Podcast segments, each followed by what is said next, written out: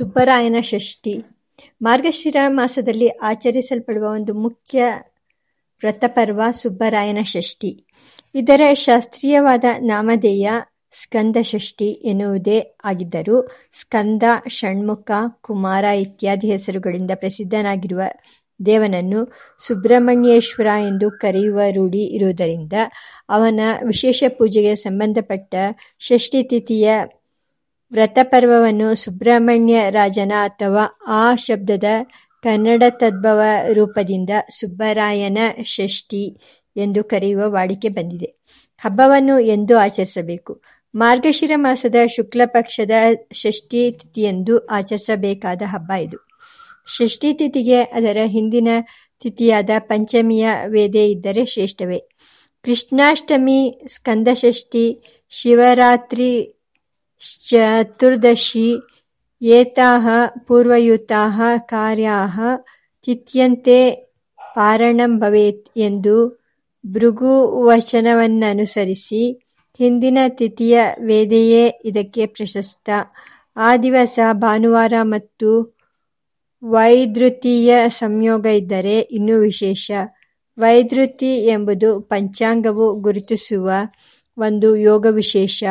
ಆಗ ಈ ಪರ್ವವನ್ನು ಚಂಪಾಷಷ್ಠಿ ಎಂದು ಕರೆಯುತ್ತಾರೆ. ಆದರೆ ಚಂಪಾಷಷ್ಠಿಗೆ ಪಂಚಮಿಯ ವೇದೆ ಅಥವಾ ಸಪ್ತಮಿಯ ವೇದೆ ಎರಡೂ ಕೂಡ ಯೋಗವಶದಿಂದ ಆಗಬಹುದು. ಪರದಿನದಲ್ಲಿ ರಾತ್ರಿ ಮೊದಲನೆಯ ಯಾಮದ ಮಧ್ಯದಲ್ಲಿ ಪಾರಣೆ ಮಾಡುವುದು ಅಸಂಭವವಾದರೆ ಆಗ ಪಂಚಮಿಯ ವೇದೆ ಇರಬೇಕು. ಇಲ್ಲದಿದ್ದರೆ ಸಪ್ತಮಿಯ ವೇದೆ ಇರುವುದೇ ಪ್ರಶಸ್ತ ಎಂದು ದಿವೋದಾಸರ ಮತ. ತಿಥಿಯು ಮುಗಿದುಹೋದ ನಂತರ ವ್ರತದ ಅಂಗವಾದ ಪಾರಣೆಯನ್ನು ಮಾಡಬೇಕು. ಮಹಾರಾಷ್ಟ್ರ ದೇಶದಲ್ಲಿ ಚಂಪಾಷಷ್ಠಿ ಎಂಬ ಹೆಸರು ಪ್ರಸಿದ್ಧವಾಗಿದೆ. ದೇಶದ ಉಳಿದ ಕಡೆಗಳಲ್ಲಿ ಸ್ಕಂದಷಷ್ಠಿ ಅಥವಾ ಸುಬ್ಬರಾಯನ ಷಷ್ಠಿ ಎಂಬುದು ಹೆಚ್ಚು ಪ್ರಸಾರದಲ್ಲಿರುವ ಹೆಸರು. ಈ ಸುಬ್ಬರಾಯನ ಷಷ್ಠಿಯ ಹಿಂದಿನ ತಿಥಿಯಾದ ಪಂಚಮಿಯ ದಿನವೂ ನಾಗಪೂಜಾ ದಿನವಾಗಿದೆ. ಹಾಗೆಯೇ ಶ್ರಾವಣ ಮಾಸದ ಶುಕ್ಲ ಪಕ್ಷದ ಪಂಚಮಿಯನ್ನು ನಾಗರ ಪಂಚಮಿ ಎಂದೂ, ಗರುಡ ಪಂಚಮಿ ಎಂದೂ ಕರೆದು ಅಂದು ನಾಗದೇವತೆಯನ್ನು ಪೂಜಿಸಲಾಗುತ್ತದೆ. ಅದರ ಮಾರನೆಯ ದಿವಸದ ಷಷ್ಠಿಯು ಸಿರಿಯಾಳನ ಷಷ್ಠಿ ಎಂದು ಪ್ರಸಿದ್ಧವಾಗಿದೆ. ಪುಷ್ಯ ಮತ್ತು ಮಾಘ ಮಾಸಗಳ ಶುಕ್ಲ ಪಕ್ಷದ ಪಂಚಮಿ ಷಷ್ಠಿಗಳು ನಾಗದೇವತೆಗಳ ಮತ್ತು ಕುಮಾರಸ್ವಾಮಿಯ ಪೂಜೆಗೆ ಪ್ರಶಸ್ತವಾದವುಗಳೇ. ಪ್ರತಿಯೊಂದು ಮಾಸದ ಶುಕ್ಲ ಪಕ್ಷದ ಷಷ್ಠಿ ತಿಥಿಗಳನ್ನು ಕುಮಾರಸ್ವಾಮಿಯ ಆರಾಧನೆಗೆ ಶ್ರೇಷ್ಠವೆಂದು ಹೇಳುತ್ತಾರೆ. ಆದರೆ ಇವುಗಳಲ್ಲಿ ಅತ್ಯಂತ ಮುಖ್ಯವಾದುದು ಮಾರ್ಗಶಿರ ಮಾಸದ ಸುಬ್ಬರಾಯನ ಷಷ್ಠಿಯೇ. ಅದರ ಹಿಂದಿನ ದಿನದ ನಾಗಪೂಜೆಯು ಪ್ರಸಿದ್ಧವಾದುದು. ಮಾರ್ಗಶಿರ, ಪುಷ್ಯ, ಮಾಘ ಮಾಸಗಳ ಶುಕ್ಲ ಷಷ್ಠಿಗಳಂದು ಕುಮಾರಸ್ವಾಮಿಯ ಪ್ರಸಿದ್ಧ ಕ್ಷೇತ್ರಗಳಲ್ಲಿ ಕುಮಾರದೇವತೆಯ ವಿಶೇಷ ಪೂಜೆಯು ರಥೋತ್ಸವವು ಆಚರಿಸಲ್ಪಡುತ್ತದೆ. ಸ್ಕಂದನು ದೇವಸೇನೆಯನ್ನು ವಿವಾಹ ಮಾಡಿಕೊಂಡು ಶ್ರೀಯೋಗವನ್ನು ಪಡೆದು, ಪಡೆದ ದಿವಸ ಶ್ರೀ ಪಂಚಮಿ ಅವನು ತಾರಕಾಸುರನ ಸಂಹಾರ ಮಾಡಿ ಕೃತಕೃತ್ಯನಾದ ದಿನ ಷಷ್ಠಿ. ಆದುದರಿಂದ ಅವೆರಡೂ ಸ್ಕಂದನಿಗೆ ಪ್ರಿಯವಾದ ಮಹಾತಿಥಿಗಳು ಎಂದು ಶ್ರೀಮನ್ ಮಹಾಭಾರತವು ತಿಳಿಸುತ್ತದೆ. ಶ್ರೀಜುಷ್ಟ ಪಂಚಮೀಂ ಸ್ಕಂದಸ್ತಸ್ಯಾಶ್ರೀ ಪಂಚಮೀ ಸ್ಮೃತಾ ಷಷ್ಠ್ಯಾಂ ಕೃತಾರ್ಥೋ ಭೂದ್ಯಸ್ಮಾತ್ತಸ್ಮಾತ್ ಷಷ್ಠಿ ಮಹಾತಿಥಿ ಈ ಪರ್ವವನ್ನು ಯಾರು ಆಚರಿಸಬೇಕು? ಸ್ಕಂದ, ಷಣ್ಮುಖ, ಕುಮಾರ, ಕಾರ್ತಿಕೇಯ, ಸುಬ್ರಹ್ಮಣ್ಯ ಮುಂತಾದ ನಾಮಧೇಯಗಳಿಂದ ಕರೆಯಲ್ಪಡುವ ಶ್ರೀ ಮಹಾದೇವತೆಯ ಪ್ರಸನ್ನತೆಯನ್ನು ವಿಶೇಷವಾಗಿ ಪಡೆಯುವ ಅಭಿಲಾಷೆಯುಳ್ಳವರೆಲ್ಲರೂ ಈ ಪರ್ವವನ್ನು ಆಚರಿಸಬಹುದು. ಸ್ಕಂದನು ನಾಲ್ಕು ಪುರುಷಾರ್ಥಗಳನ್ನು ಅನುಗ್ರಹಿಸಬಲ್ಲ ಪರಾದೇವತೆ. ಆದರೂ ಬ್ರಹ್ಮಜ್ಞಾನ, ಆಯುಸ್ಸು, ಆರೋಗ್ಯ, ಅಪಸ್ಮಾರ, ಕುಷ್ಠಾದಿ ಮಹಾರೋಗಗಳ ಪರಿಹಾರ, ಭೂತಪೀಡಾ ಪರಿಹಾರ, ಸಂತಾನ ಸೌಭಾಗ್ಯ, ಪುಷ್ಟಿ, ತುಷ್ಟಿ, ಕೀರ್ತಿ, ಶತ್ರುಜಯ ಮತ್ತು ಸ್ಕಂದ ಸಾಲೋಕ್ಯಗಳನ್ನು ವಿಶೇಷವಾಗಿ ಕರುಣಿಸುವವನು ಈ ಕುಮಾರ ಕಾರ್ತಿಕೇಯ ಸ್ವಾಮಿ. स पुष्टितुष्टि सम्प्राप्य स्कन्दसालोक्यमाप्नुयात् सर्वपापविनिर्मुक्तो याति ब्रह्म सनातनम् आयुष्मान् पुत्रपौत्रैश्च स्कन्दसालोक्यमाप्नुयात्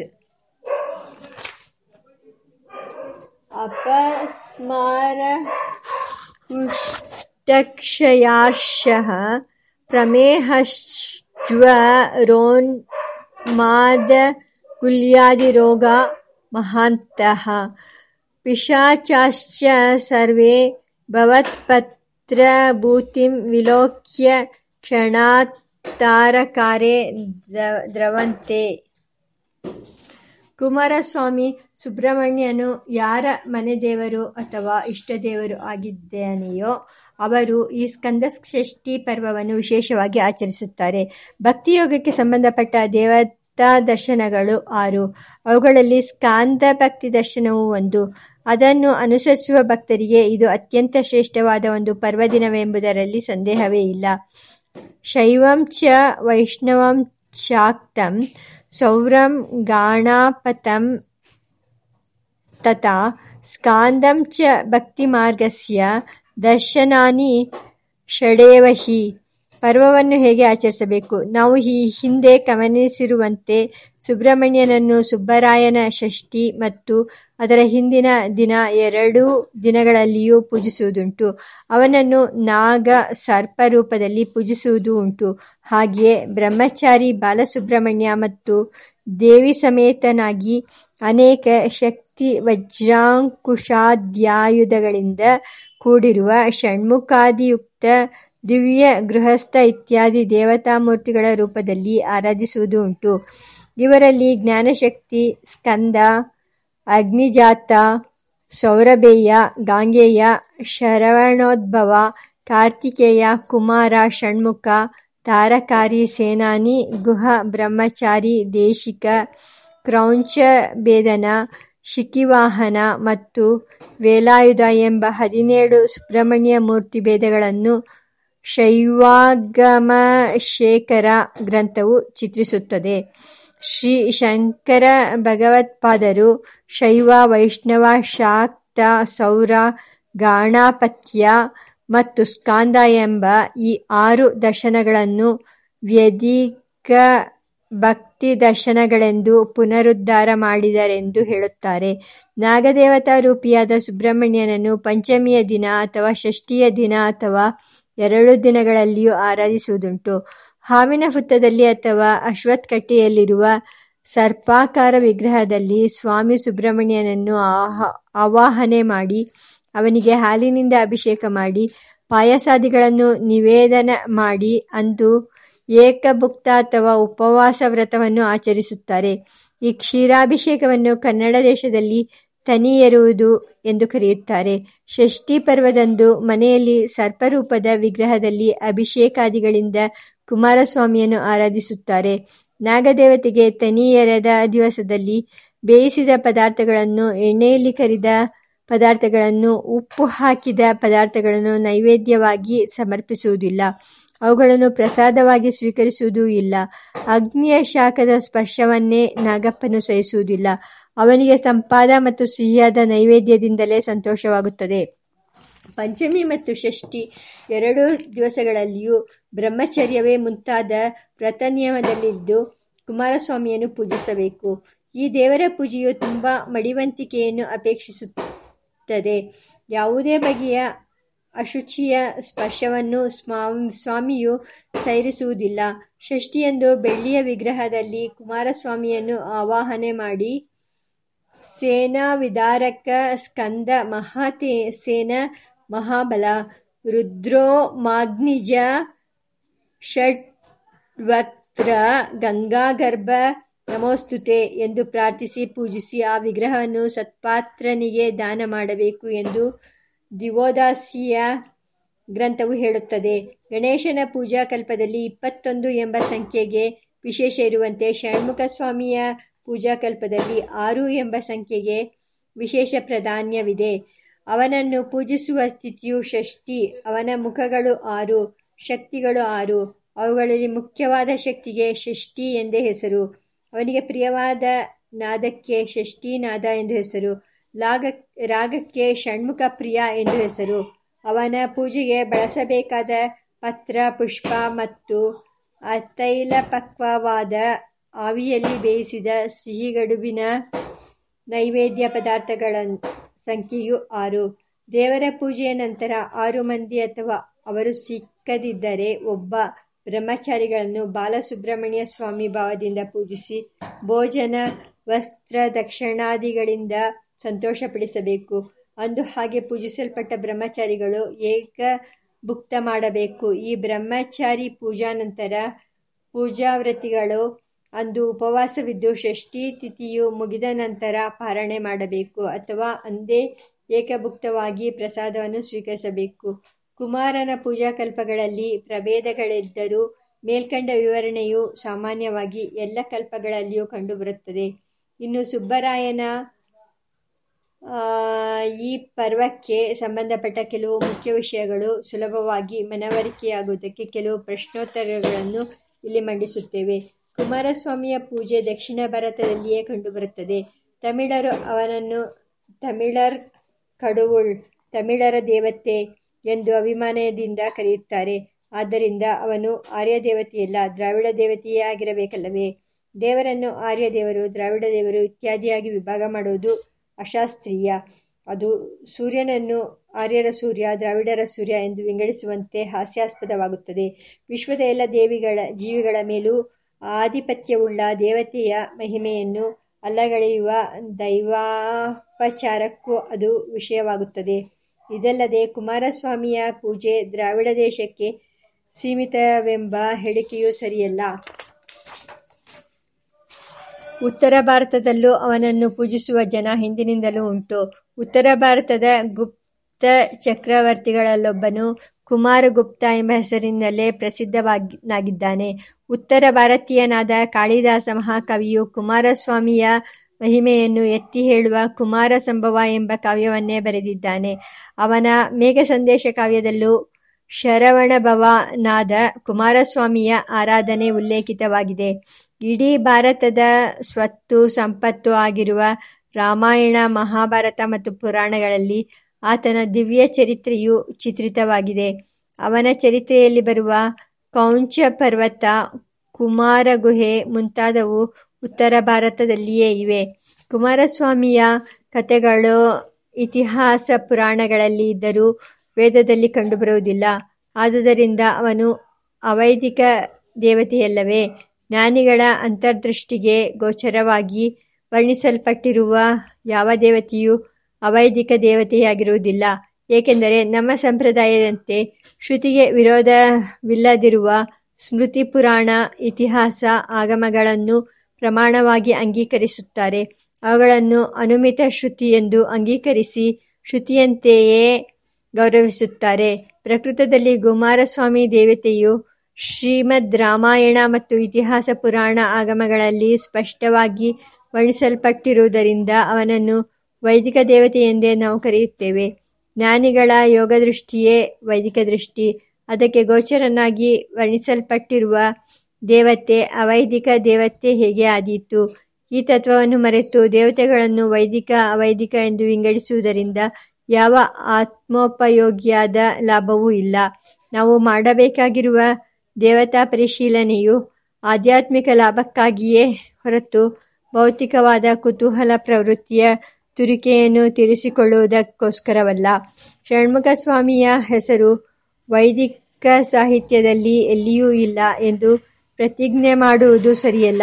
ಕೃಷ್ಣ ಯಜುರ್ವೇದದ ಶಾಖೆಯ ಶಾಖೆಗೆ ಸೇರಿದ ಅರಣ್ಯೋಪನಿಷತ್ತಿನ ಕೊನೆಯ ಭಾಗವಾದ ಮಹಾನಾರಾಯಣದಲ್ಲಿ ತತ್ಪುರುಷಾಯ ವಿದ್ಮಹೆ ಮಹಾಸೇನಾಯ ಧೀಮಹಿ ತನ್ನ ಷಣ್ಮುಖಃ ಪ್ರಚೋದಯ ಎಂಬ ಷಣ್ಮುಖ ಗಾಯತ್ರಿಯಲ್ಲಿ ಅವನ ಹೆಸರು ಸ್ಪಷ್ಟವಾಗಿದೆಯಲ್ಲ. ಆ ಮಹಾನಾರಾಯಣವು ಇತ್ತೀಚಿನ ಉಪನಿಷತ್ತು. ಅದನ್ನು ಪ್ರಾಮಾಣಿಕವಾದ ವೈದಿಕ ಭಾಗವೆಂದು ಹೇಗೆ ಒಪ್ಪಲಾದೀತು? ವೈದಿಕ ಮಂತ್ರ ದೃಷ್ಟಾರರಾದ ಋಷಿಗಳು ಮಂತ್ರಗಳಿಗೆ ಋಷಿ ದೇವತೆ ಛಂದಸ್ಸುಗಳನ್ನು ಮಾತ್ರ ಹೇಳಿದ್ದಾರೆಯೇ ಹೊರತು ಅವುಗಳ ರಚನೆಯ ವರ್ಷ, ತಿಂಗಳು, ತಾರೀಖುಗಳನ್ನು ಹೇಳುವ ಗೋಜಿಗೆ ಹೋಗಿಲ್ಲ. ಏಕೆಂದರೆ ಅವರು ಹೇಳಿರುವ ತತ್ವಗಳು ಸಾರ್ವಭೌಮ, ಸಾರ್ವಕಾಲಿಕ. ಆದ್ದರಿಂದ ವೈದಿಕ ಮಂತ್ರಗಳನ್ನು ಪ್ರಾಚೀನ ಆಧುನಿಕ ಎಂದು ವಿಭಾಗ ಮಾಡಲು ನಮಗೆ ಯಾವ ಪ್ರಾಮಾಣಿಕವಾದ ಆಧಾರವೂ ಇಲ್ಲ. ಆದರೂ ಪ್ರಕೃತವಾದ ಮಹಾ ನಾರಾಯಣೋಪನಿಷತ್ತು ಆಶಯವೆಂಬುದನ್ನು ಯಾರೂ ಒಪ್ಪದಿರಲು ಸಾಧ್ಯವಿಲ್ಲ. ಅದನ್ನು ಯಾಜ್ಞಿಕಿ ಉಪನಿಷತ್ತೆಂದು ಕರೆದು ಅದರ ಅಧಿದೇವತೆಗಳಾದ ಋಷಿಗಳಿಗೆ ಉಪಕರ್ಮದಲ್ಲಿ ತರ್ಪಣ ಕೊಡುವ ವಿಧಿಯನ್ನು ಮಹರ್ಷಿ ಆಪಸ್ತಂಬರು ಹೇಳಿದ್ದಾರೆ. ಷಣ್ಮುಖ ಮಹಾಸೇನ ದೇವರ ಹೆಸರು ಉಪನಿಷತ್ತಿನಲ್ಲಿ ಬಂದಿದ್ದರೂ ಷಣ್ಮುಖನು ಇತ್ತೀಚಿನ ಕಲ್ಪನೆಯೇ ಆಗಿರಬೇಕು. ಏಕೆಂದರೆ ಪಂಚಾಯತನ ಪೂಜಾಕಲ್ಪದಲ್ಲಿ ಆತನಿಗೆ ಸ್ಥಾನವಿಲ್ಲ. ಪಂಚಾಯತನ ಪೂಜೆಯಲ್ಲಿ ಆದಿತ್ಯ, ಅಂಬಿಕಾ, ವಿಷ್ಣು, ಗಣೇಶ ಮತ್ತು ಶಿವ ಇವರು ಮಾತ್ರ ಬರುತ್ತಾರೆ. ಈ ಐವರು ಪೃಥ್ವಿ, ಆಪ್, ತೇಜಸ್ಸು, ವಾಯು, ಆಕಾಶಗಳೆಂಬ ಐದು ಮಹಾಭೂತಗಳ ಪ್ರತಿನಿಧಿಗಳು. ಇವರಲ್ಲಿ ಗಣೇಶನು ಪೃಥ್ವಿ ತತ್ವದ ಪ್ರತಿನಿಧಿ. ವಿಷ್ಣುವು ಆಪ್ ತತ್ವವನ್ನು ಪ್ರತಿನಿಧಿಸುತ್ತಾನೆ. ಆದಿತ್ಯನು ತೇಜಸ್ ತತ್ವವಂದ ಪ್ರತಿನಿಧಿ. ಅಂಬಿಕಾದೇವಿಯು ವಾಯುತತ್ವವನ್ನು ಪ್ರತಿನಿಧಿಸುತ್ತಾಳೆ ಮತ್ತು ಮಹೇಶ್ವರನು ಕೊನೆಯದಾದ ಆಕಾಶ ತತ್ವದ ಪ್ರತಿನಿಧಿ. ಮಹಾಭೂತಗಳು ಐದೇ ಹೊರತು ಅದಕ್ಕೆ ಮೇಲಿನ ಆರನೆಯ ಮಹಾಭೂತ ಯಾವುದೂ ಇಲ್ಲ. ಆ ಪಂಚ ಮಹಾಭೂತಗಳ ಪ್ರತಿನಿಧಿಗಳನ್ನಾಗಿ ಮೇಲ್ಕಂಡ ಪಂಚದೇವತೆಗಳನ್ನು ಮಾತ್ರ ಅಳವಡಿಸಲು ಸಾಧ್ಯ. ಆ ಅಳವಡಿಕೆ ಹಿಂದೆಯೇ ಪೂರ್ತಿಯಾಗಿ ಬಿಟ್ಟಿದೆ. ಅಲ್ಲಿಯೇ ಕುಮಾರಸ್ವಾಮಿಯ ಕಲ್ಪನೆ ಇತ್ತೀಚಿನದೇ ಆಗಿರಬೇಕಲ್ಲವೇ? ನಿಮ್ಮ ಆ ಅಳವಡಿಕೆಯ ಸೂತ್ರವನ್ನು ಶಾಸ್ತ್ರದಲ್ಲಿ ಎಲ್ಲಿ ಹೇಳಿದೆ? ನೀವೇ ಕಲ್ಪಿಸಿದ ಸೂತ್ರದ ಬಲೆಯಲ್ಲಿ ನೀವು ಸಿಕ್ಕಿಹಾಕಿಕೊಂಡು ಅದರಲ್ಲಿ ಆದಿತ್ಯಾದಿ ಪಂಚದೇವತೆಗಳನ್ನು ಸಿಕ್ಕಿಸಲು ಪ್ರಯತ್ನಿಸಿ ಕುಮಾರಸ್ವಾಮಿಯನ್ನು ಹೊರಗಿನವನೆಂದು ಹೇಳಲು ನಿಮಗೆ ಯಾವ ಅಧಿಕಾರವೂ ಇಲ್ಲ.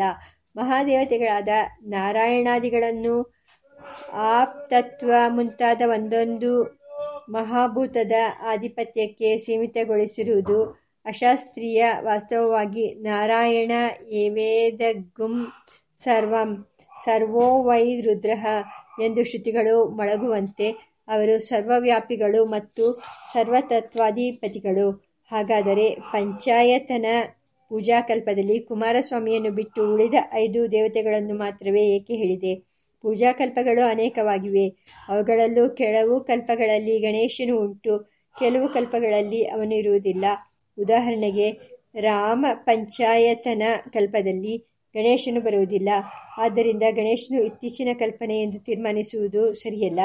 ನೀವು ಮೊದಲು ಹೇಳಿರುವ ಪಂಚಾಯತನ ಪೂಜಾಕಲ್ಪದಲ್ಲಿ ಆದಿತ್ಯ, ಅಂಬಿಕೆ, ವಿಷ್ಣು, ಗಣೇಶ, ಶಿವ ಇವರನ್ನು ಮಾತ್ರ ಹೇಳಲು ಕಾರಣವಿದೆ. ಸಾಮಾನ್ಯವಾಗಿ ಗೃಹಸ್ಥರಾದ ಉಪಾಸಕರು ಐದು ಫಲಗಳನ್ನು ವಿಶೇಷವಾಗಿ ಅಪೇಕ್ಷಿಸುತ್ತಾರೆ. ಕಾರ್ಯಗಳಲ್ಲಿ ನಿರ್ವಿಘ್ನತೆ, ಆರೋಗ್ಯ, ಶಕ್ತಿ ಸಂಪತ್ತು, ಜ್ಞಾನ ಮತ್ತು ಮೋಕ್ಷ ಈ ಐದು ಫಲಗಳನ್ನು ನೇರವಾಗಿ ಮತ್ತು ವಿಶೇಷವಾಗಿ ಕೊಡಲು ಅಧಿಕೃತವಾಗಿರುವ ಪರಾದೇವತೆಯ ರೂಪಗಳು ಕ್ರಮವಾಗಿ ಗಣೇಶ, ಆದಿತ್ಯ, ಶಕ್ತಿ, ಶಿವ ಮತ್ತು ನಾರಾಯಣರು. ಆರೋಗ್ಯಂ ಭಾಸ್ಕರಾದಿಚ್ಛೇತ್ ದುಷಾಶನಾತ್ ದುತಾಶನಾತ್, ಈಶ್ವರಾತ್ ಜ್ಞಾನಮತ್ವಿಚ್ಛೇತ್ ಮೋಕ್ಷಮಿಚ್ಛೆ ಶ್ರೀ ಎಂ ದೇವಿ ಮುಪಹ್ವಯೇ ಶ್ರೀರ್ಮಾ ದೇವಿ ಜುಷತಾಂ. ಇವೇ ಮುಂತಾದ ಶಾಸ್ತ್ರವಾಕ್ಯಗಳು ಇದನ್ನು ಪ್ರಮಾಣಿಸುತ್ತವೆ. ಆ ಐದು ಫಲಗಳ ವಿಶೇಷವಾದ ಸಿದ್ಧಿಗಾಗಿ ಆ ಐದು ದೇವತೆಗಳನ್ನು ಪೂಜಿಸುವ ಒಂದು ಕಲ್ಪವನ್ನು ಪಂಚಯಜ್ಞ ಪರಾಯಣರಾದ ಗೃಹಸ್ಥ ಭಕ್ತರಿಗಾಗಿ ಶಾಸ್ತ್ರವು ವಿಧಿಸಿದೆ. ಆದಿತ್ಯಮಂಬಿಕಾಂ ವಿಷ್ಣುಂ ಗಣನಾಥಂ ಮಹೇಶ್ವರಂ ಪಂಚಯಜ್ಞಪರೋ ನಿತ್ಯಂ ಗೃಹಸ್ಥಃ ಪಂಚ ಪೂಜೆಯೇತ್ ಹಾಗೆಯೇ ಕುಮಾರಸ್ವಾಮಿಯ ಪೂಜೆಯನ್ನು ಹೇಳುವ ದರ್ಶನವೂ ಇದೆ. ಪೂಜಾಕಲ್ಪಗಳು ಇವೆ. ನಾವು ಹಿಂದೆಯೇ ಗಮನಿಸಿರುವಂತೆ ಸ್ಕಾಂದ ದರ್ಶನವು ಶೈವ, ವೈಷ್ಣವ, ಶಾಕ್ತ, ಗಾಣಾಪತ್ಯ ದರ್ಶನಗಳಂತೆಯೇ ಷಡ್ದರ್ಶನಗಳಲ್ಲಿ ಪ್ರಸಿದ್ಧವಾಗಿವೆ ಸ್ಕಂದನ ಮಹಿಮಾಪೂರ್ಣವಾದ ಕಥೆಯು ಶ್ರುತಿ ಸ್ಮೃತಿ ಪುರಾಣೇತಿಹಾಸಗಳಲ್ಲಿ ಸ್ಪಷ್ಟವಾಗಿ ನಿರೂಪಿತವಾಗಿದೆ. ಅದರಲ್ಲಿ ಗಾಣಾಪತ್ಯ ದರ್ಶನವು ಪ್ರಾಚೀನ ಸ್ಕಾಂದ ದರ್ಶನವು ಇತ್ತೀಚಿನದು ಎಂಬುದಕ್ಕೆ ಯಾವ ಪ್ರಮಾಣವೂ ಇಲ್ಲ. ಯಾಜ್ಞಿಕಿ ಉಪನಿಷತ್ತಿನಲ್ಲಿ ಗಣೇಶ ಮತ್ತು ಸ್ಕಂದ ಗಾಯತ್ರಿಗಳನ್ನು ಸೇರಿದಂತೆಯೇ ಹೇಳಿದೆ. ಎರಡರಲ್ಲೂ ಶಿವನ ಸಂಬಂಧವನ್ನು ಹೇಳುವ ತತ್ಪುರುಷ ಶಬ್ದದ ಲಿಂಗವಿದೆ. ಎರಡಕ್ಕೂ ಸಮಾನವಾದ ಪ್ರಾಮುಖ್ಯವೇ ಇದೆ. ಗೃಹ ಪರಿಶಿಷ್ಟದಲ್ಲಿಯೂ ಸ್ಕಂದ ಗಣಪತಿಗಳ ಪೂಜೆಯನ್ನು ಸೇರಿಸಿದಂತೆಯೇ ಹೇಳಿದೆ. ತೇ ದೇವಾಹ ಗಣಪತಿರ್ವಾ ಸ್ಕಂದೋ ವಾ, ಸೂರ್ಯೋ ವಾ, ಸರಸ್ವತಿ ವಾ ಗೌರಿಪತಿರ್ವಾ ಶ್ರೀಪತಿರ್ವಾ ಅನ್ಯೋ ವಾ ಅಭಿಮತಸ್ತ ಏತೆ ಯಥಾರುಚಿ ಸಮಸ್ತಾವ್ಯಸ್ತಾವಾ ಇದೆಯಂತೆ. ಈ ದೇವತೆಗಳನ್ನು ಒಟ್ಟಾರೆಯಾಗಿ ಅಥವಾ ಬಿಡಿಬಿಡಿಯಾಗಿ ಪೂಜಿಸಬಹುದೆಂದು ಅಲ್ಲಿ ಹೇಳಿದೆ. ಸ್ಕಂದನ ಪೂಜೆಯನ್ನು ಆಧುನಿಕ ಎಂದು ಗುರುತಿಸಲು ಏನೂ ಆಧಾರವಿಲ್ಲ. ಅಮರಕೋಶದಲ್ಲಿಯೂ ಗಣೇಶ ನಾಮಧೇಯಗಳ ನಂತರ ಅದಕ್ಕೆ ಸೇರಿದಂತೆಯೇ ಷಣ್ಮುಖನ ನಾಮಧೇಯಗಳನ್ನು ಪರಿಗಣಿಸಿದೆ. ಗಣೇಶ ಮತ್ತು ಸ್ಕಂದರ ಉಲ್ಲೇಖವು ಶ್ರುತಿ, ಇತಿಹಾಸ, ಪುರಾಣಾದಿಗಳಲ್ಲಿ ಒಟ್ಟಿಗೆ ಬಂದಿರುವುದರಿಂದ ಅವರಲ್ಲಿ ಪ್ರಾಚೀನ, ನವೀನ ಎಂಬ ವಿಭಾಗ ಸರಿಯಲ್ಲವೆಂದು ನಾವು ಒಪ್ಪುತ್ತೇವೆ. ಆದರೆ ಸ್ಕಂದನಿಗೆ ಸುಬ್ರಹ್ಮಣ್ಯ ಎಂಬ ಹೆಸರನ್ನು ಕೊಟ್ಟಿರುವವರು ದಕ್ಷಿಣ ಭಾರತದವರೇ ಎಂಬುದರಲ್ಲಿ ಸಂಶಯವಿಲ್ಲ. ಅದು ಪ್ರಾಚೀನವಾದ ಕುಮಾರಸ್ವಾಮಿಯ ನಾಮಾವಳಿಗಳಲ್ಲಿ ಎಲ್ಲಿಯೂ ಕಂಡುಬರುವುದಿಲ್ಲ. ಅಮರಕೋಶದಲ್ಲಿಯೂ ಕುಮಾರಸ್ವಾಮಿಯ ನಾಮಾವಳಿಗಳಲ್ಲಿ ಎಲ್ಲಿಯೂ ಕಂಡುಬರುವುದಿಲ್ಲ. ಉತ್ತರ ಭಾರತದವರು ಆ ಹೆಸರನ್ನು ಇಟ್ಟುಕೊಳ್ಳುವುದಿಲ್ಲ ಅಲ್ಲವೇ? ಅಮರಕೋಶದಲ್ಲಿ ಆ ಹೆಸರು ಇಲ್ಲ. ಆದರೆ ಸುಬ್ರಹ್ಮಣ್ಯ ಎಂಬ ಹೆಸರು ಪ್ರಾಚೀನತಮವಾದ ವೈದಿಕ ಸಾಹಿತ್ಯದಲ್ಲೇ ಕಂಡುಬರುತ್ತದೆ. ಅದು ದಕ್ಷಿಣ ಭಾರತೀಯರು ಇಟ್ಟಿರುವ ಹೆಸರಲ್ಲ. ಸುಬ್ರಹ್ಮಣ್ಯೋ ಸುಬ್ರಹ್ಮಣ್ಯೋ, ಸುಬ್ರಹ್ಮಣ್ಯೋಂ ತೈತಿರೀಯ ಅರಣ್ಯಕ ಎಂದು ಆ ಹೆಸರನ್ನು ಶ್ರುತಿಯು ಸ್ಪಷ್ಟವಾಗಿ ಸಾರುತ್ತದೆ. ಈ ಉದ್ಧರಣದಲ್ಲಿ ಅದು ಇಂದ್ರವಾಚಕವಾಗಿ ಬಂದಿದೆ. ಸುಬ್ರಹ್ಮಣ್ಯ ಸಾಮ ಎಂಬ ಶ್ರುತಿಯ ಸಾಮ ಪ್ರಕಾರವು ಪ್ರಸಿದ್ಧವಾಗಿದೆ. ಈ ಶಬ್ದಕ್ಕೆ ಅರ್ಥ ಹೀಗಿದೆ. ಬ್ರಹ್ಮಕ್ಕೆ ಎಂದರೆ ವೇದ ತತ್ವ ತಪಸ್ಸುಗಳಿಗೆ ಹಿತವಾಗಿರುವವನು, ಸಾಧುವಾಗಿರುವವನು. ಬ್ರಹ್ಮಣೇ ಹಿತಃ ಬ್ರಹ್ಮಣಿ ಸಾಧುಹು ಯತ್ ಪ್ರತ್ಯಯ ಈ ಅರ್ಥದಲ್ಲಿ ಅದು ಇಂದ್ರನಿಗೂ ಅನ್ವಯಿಸುತ್ತದೆ, ಮಹಾವಿಷ್ಣುವಿಗೂ ಅನ್ವಯಿಸುತ್ತದೆ. ಬ್ರಹ್ಮಣ್ಯೋ ಬ್ರಹ್ಮಕೃತ್ ಬ್ರಹ್ಮ. ನಮೋ ಬ್ರಹ್ಮಣ್ಯ ದೇವಾಯ ಗ್ರೋ ಬ್ರಾಹ್ಮಣ ಹಿತಾಯ ಚ. ಅಂತೆಯೇ ಕುಮಾರಸ್ವಾಮಿಗೂ ವಾಚಕವಾಗಿ ಬ್ರಹ್ಮಣ್ಯ ಶಬ್ದವನ್ನು ಪ್ರಾಚೀನವಾದ ಕುಮಾರ ನಾಮಗಳಿಗೂ ಪಠಿಸುತ್ತವೆ ಉದಾಹರಣೆ ಬ್ರಹ್ಮಣ್ಯೋ ಬ್ರಹ್ಮದೇವಶ್ಚ ಬ್ರಹ್ಮದೋ ಬ್ರಹ್ಮಸಂಗ್ರಹಃ. ಸಹಿ ಮೇ ಭವಿತಾ ಭರ್ತಾ ಬ್ರಹ್ಮಣಃ ಕೀರ್ತಿವರ್ಧನಃ. ಜಾತಂ ಬ್ರಹ್ಮರ್ಷಿಭಾರ್ಯಾಭಿಃ ಬ್ರಹ್ಮಣ್ಯಂ ಕೀರ್ತಿವರ್ಧನಂ.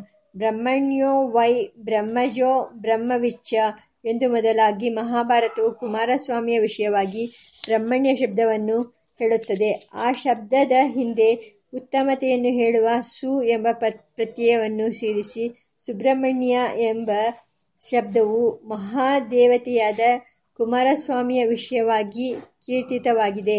ಇದು ಶಾಸ್ತ್ರಸಿದ್ಧವಾದ ಪ್ರಾಚೀನ ನಾಮದೇವೇ ಆಗಿದೆ.